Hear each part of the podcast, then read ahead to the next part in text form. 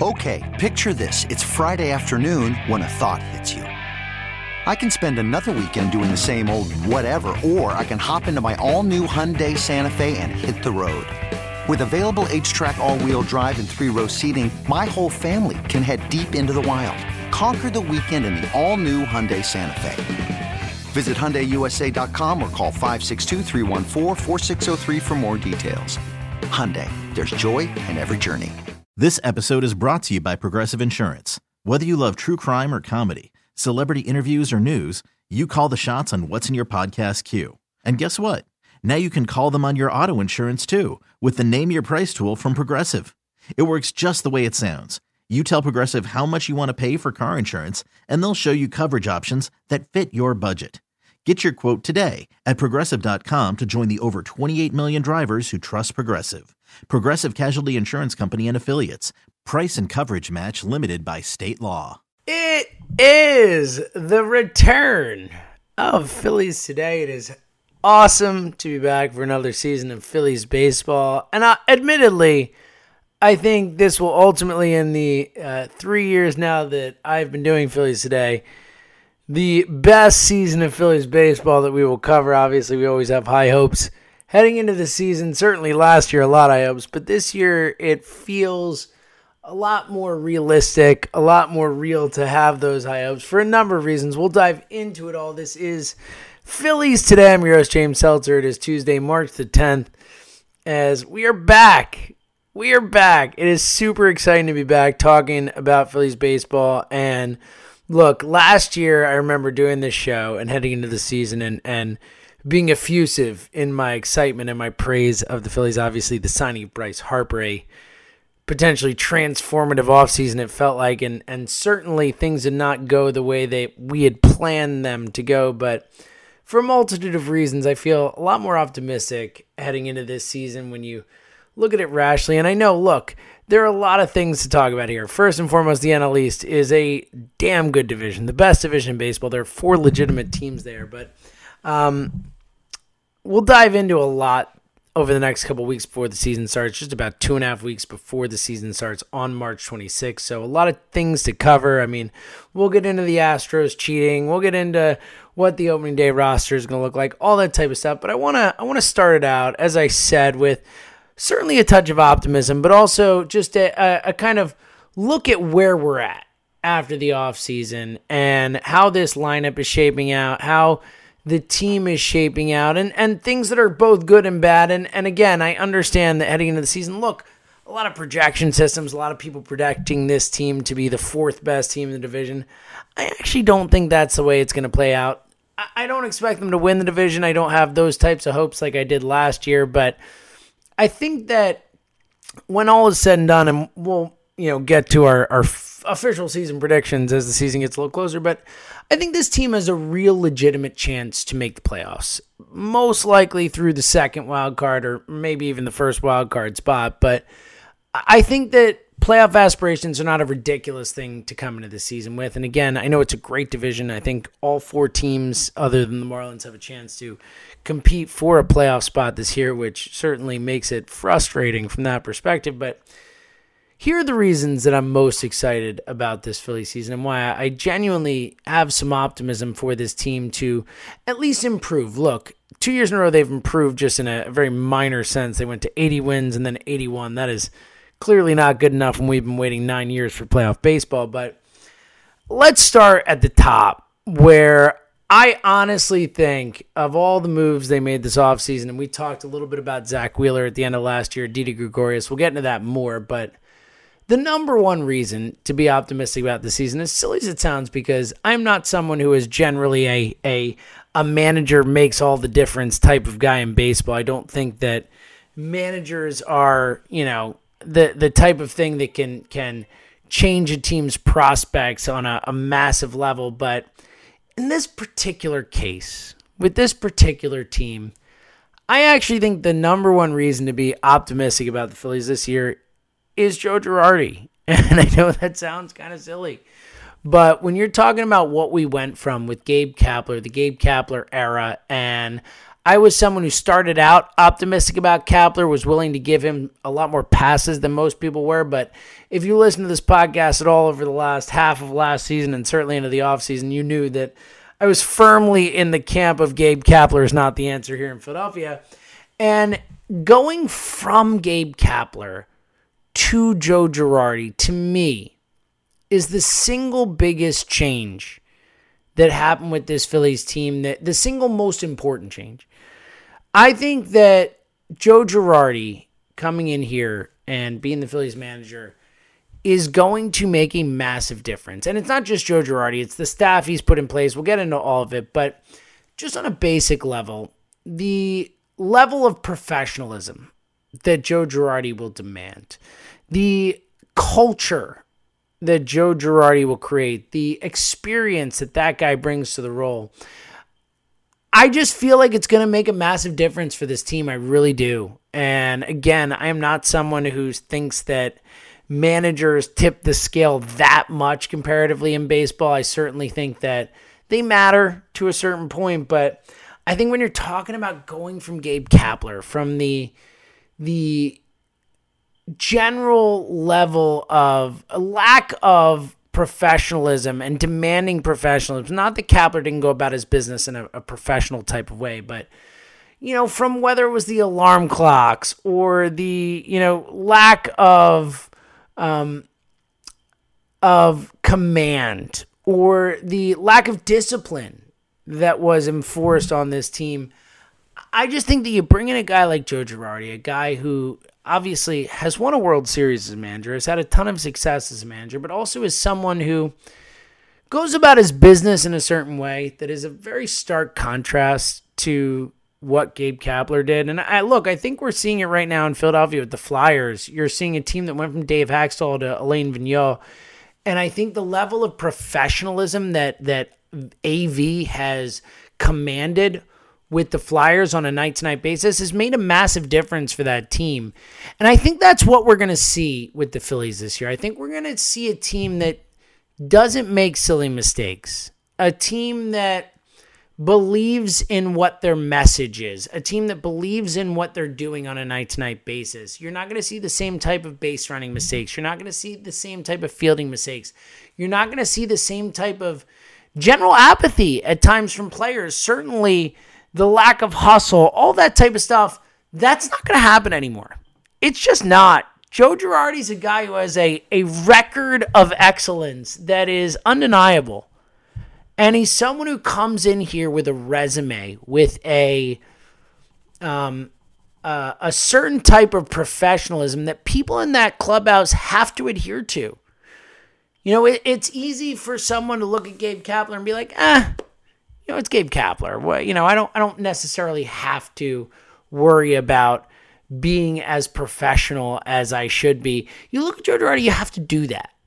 And I think that's something that we're going to see this year. And the attention to detail, all that type of stuff.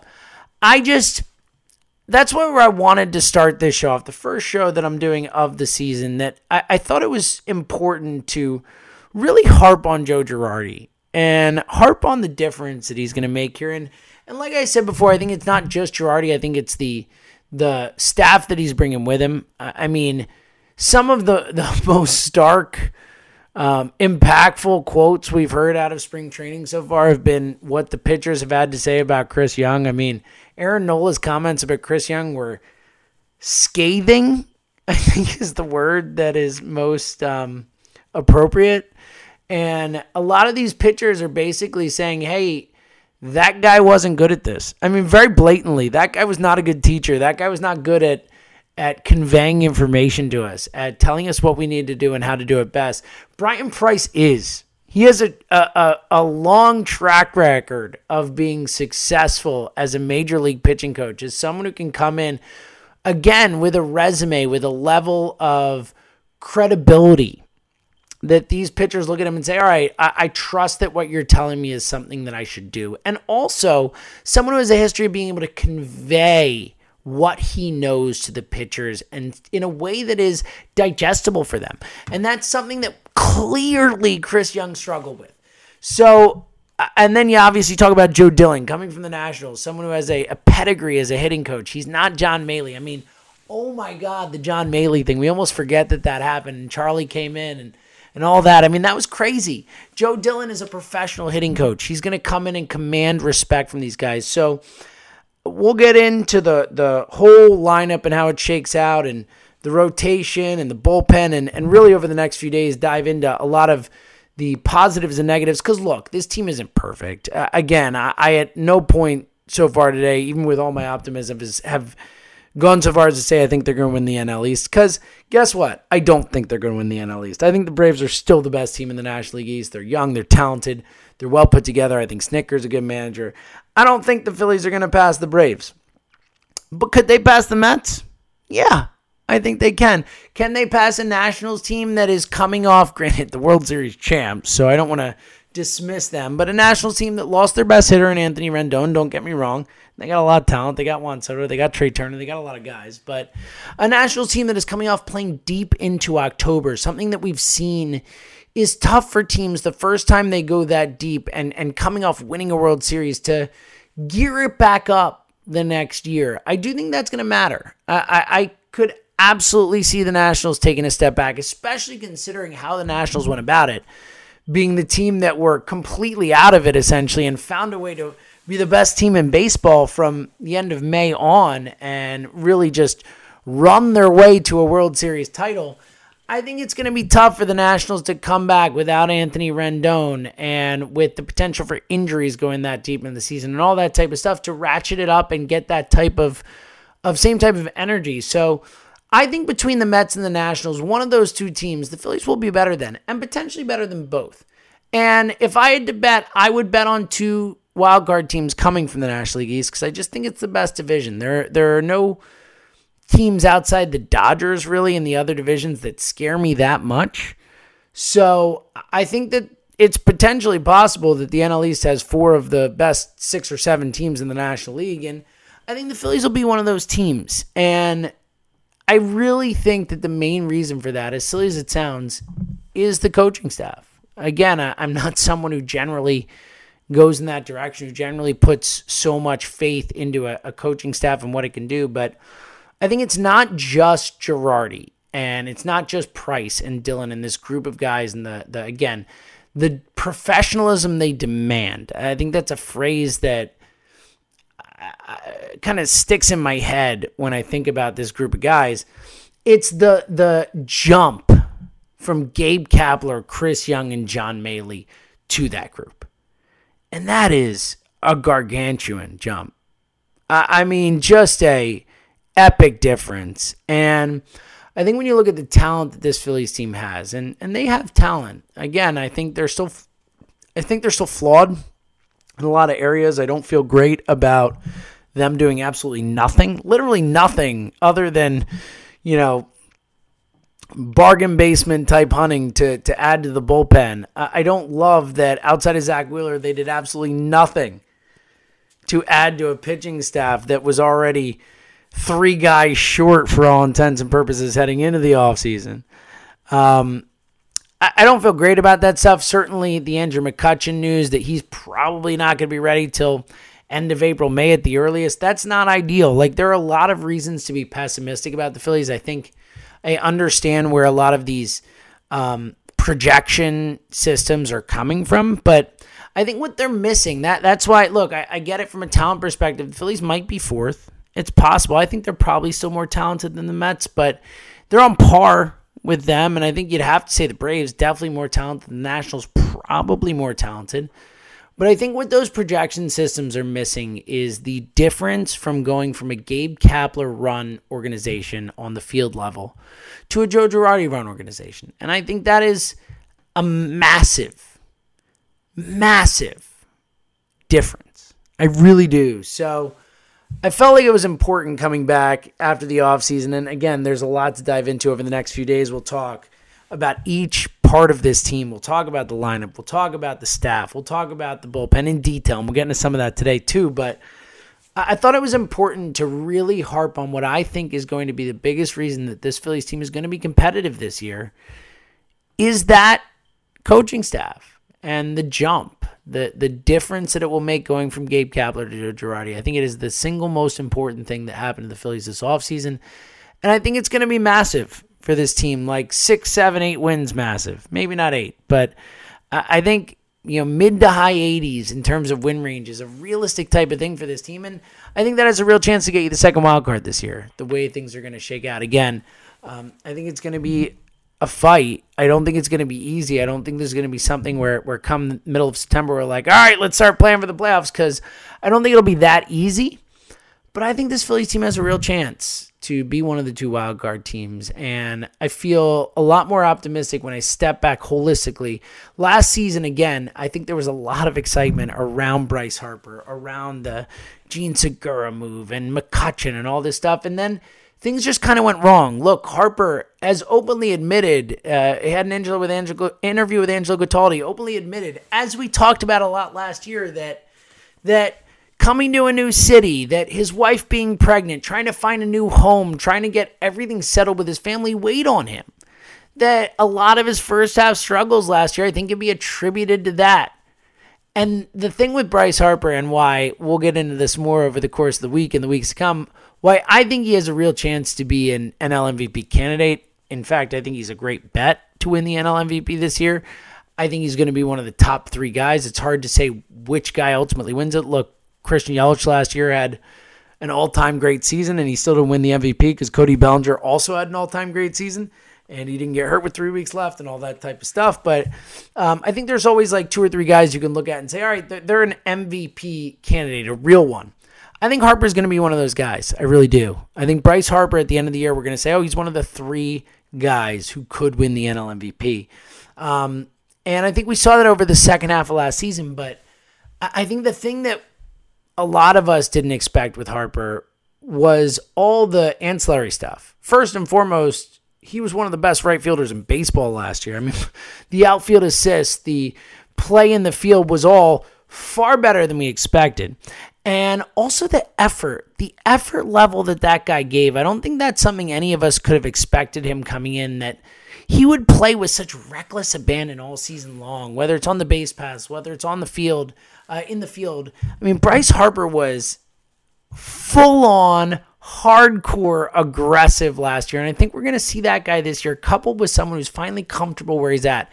Someone who is finally ready to take on a leadership role for the first time in his career. And while I talked about this a lot last year, but in Washington, he was always someone who was the young kid, the phenom. He was never the leader of the team. He was never someone who was looked at as the guy who had to take them forward. Sure, from a talent perspective, he was, but in terms of the clubhouse, it was Scherzer's team. It was a lot of these other guys' teams. It wasn't his team. This is his team.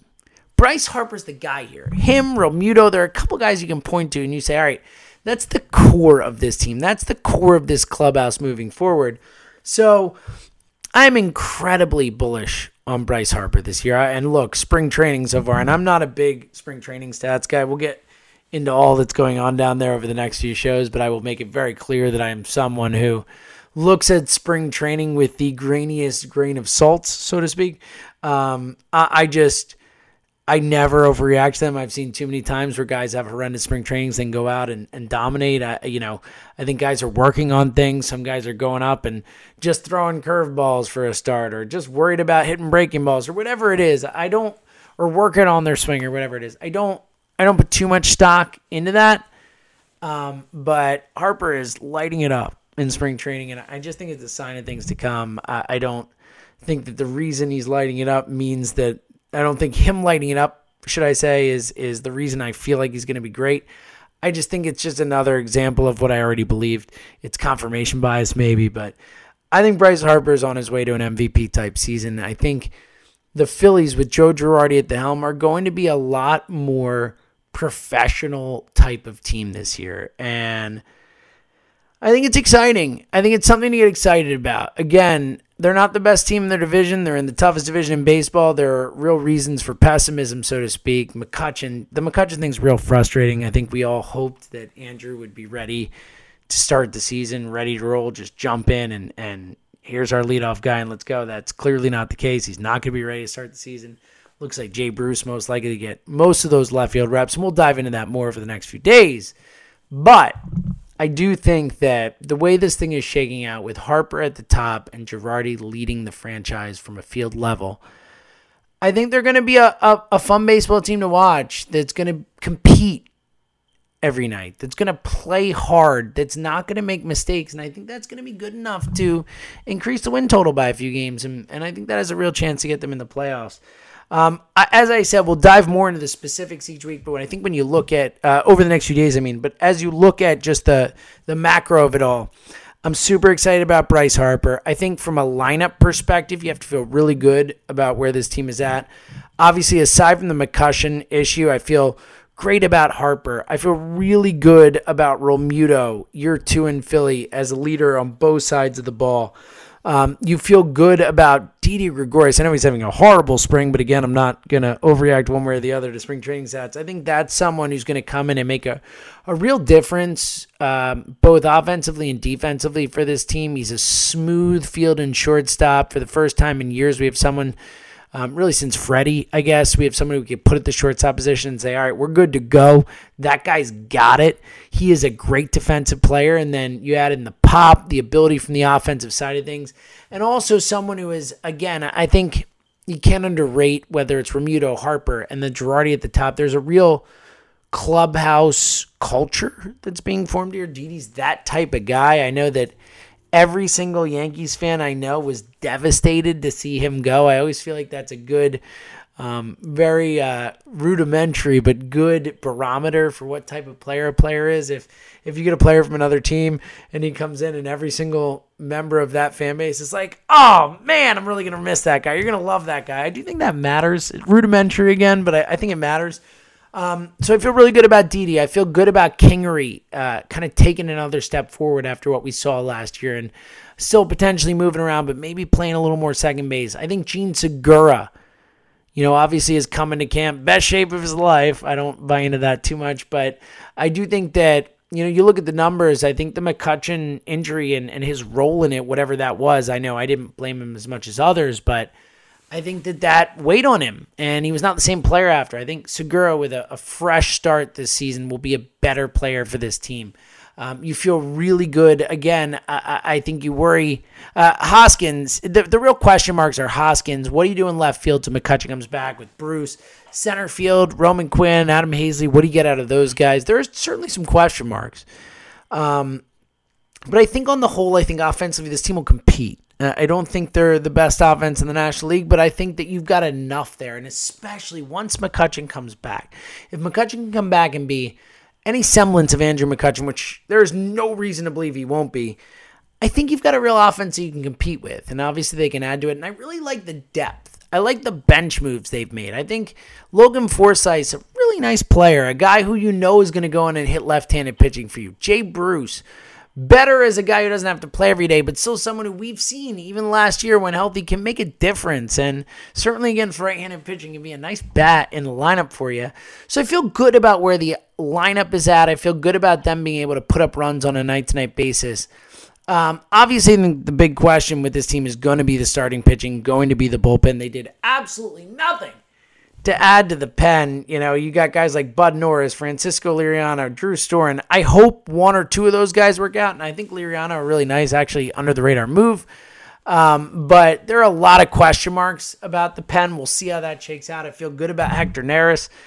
I feel pretty good about Jose Alvarez. I feel solid about Adam Morgan, but I, you know, again, I, I don't think you feel amazing about any of the bullpen guys. Seranthony Dominguez has to stay healthy for a little while to make me feel any good about him, you know, not taking the Tommy John and, and recuperating that and all that.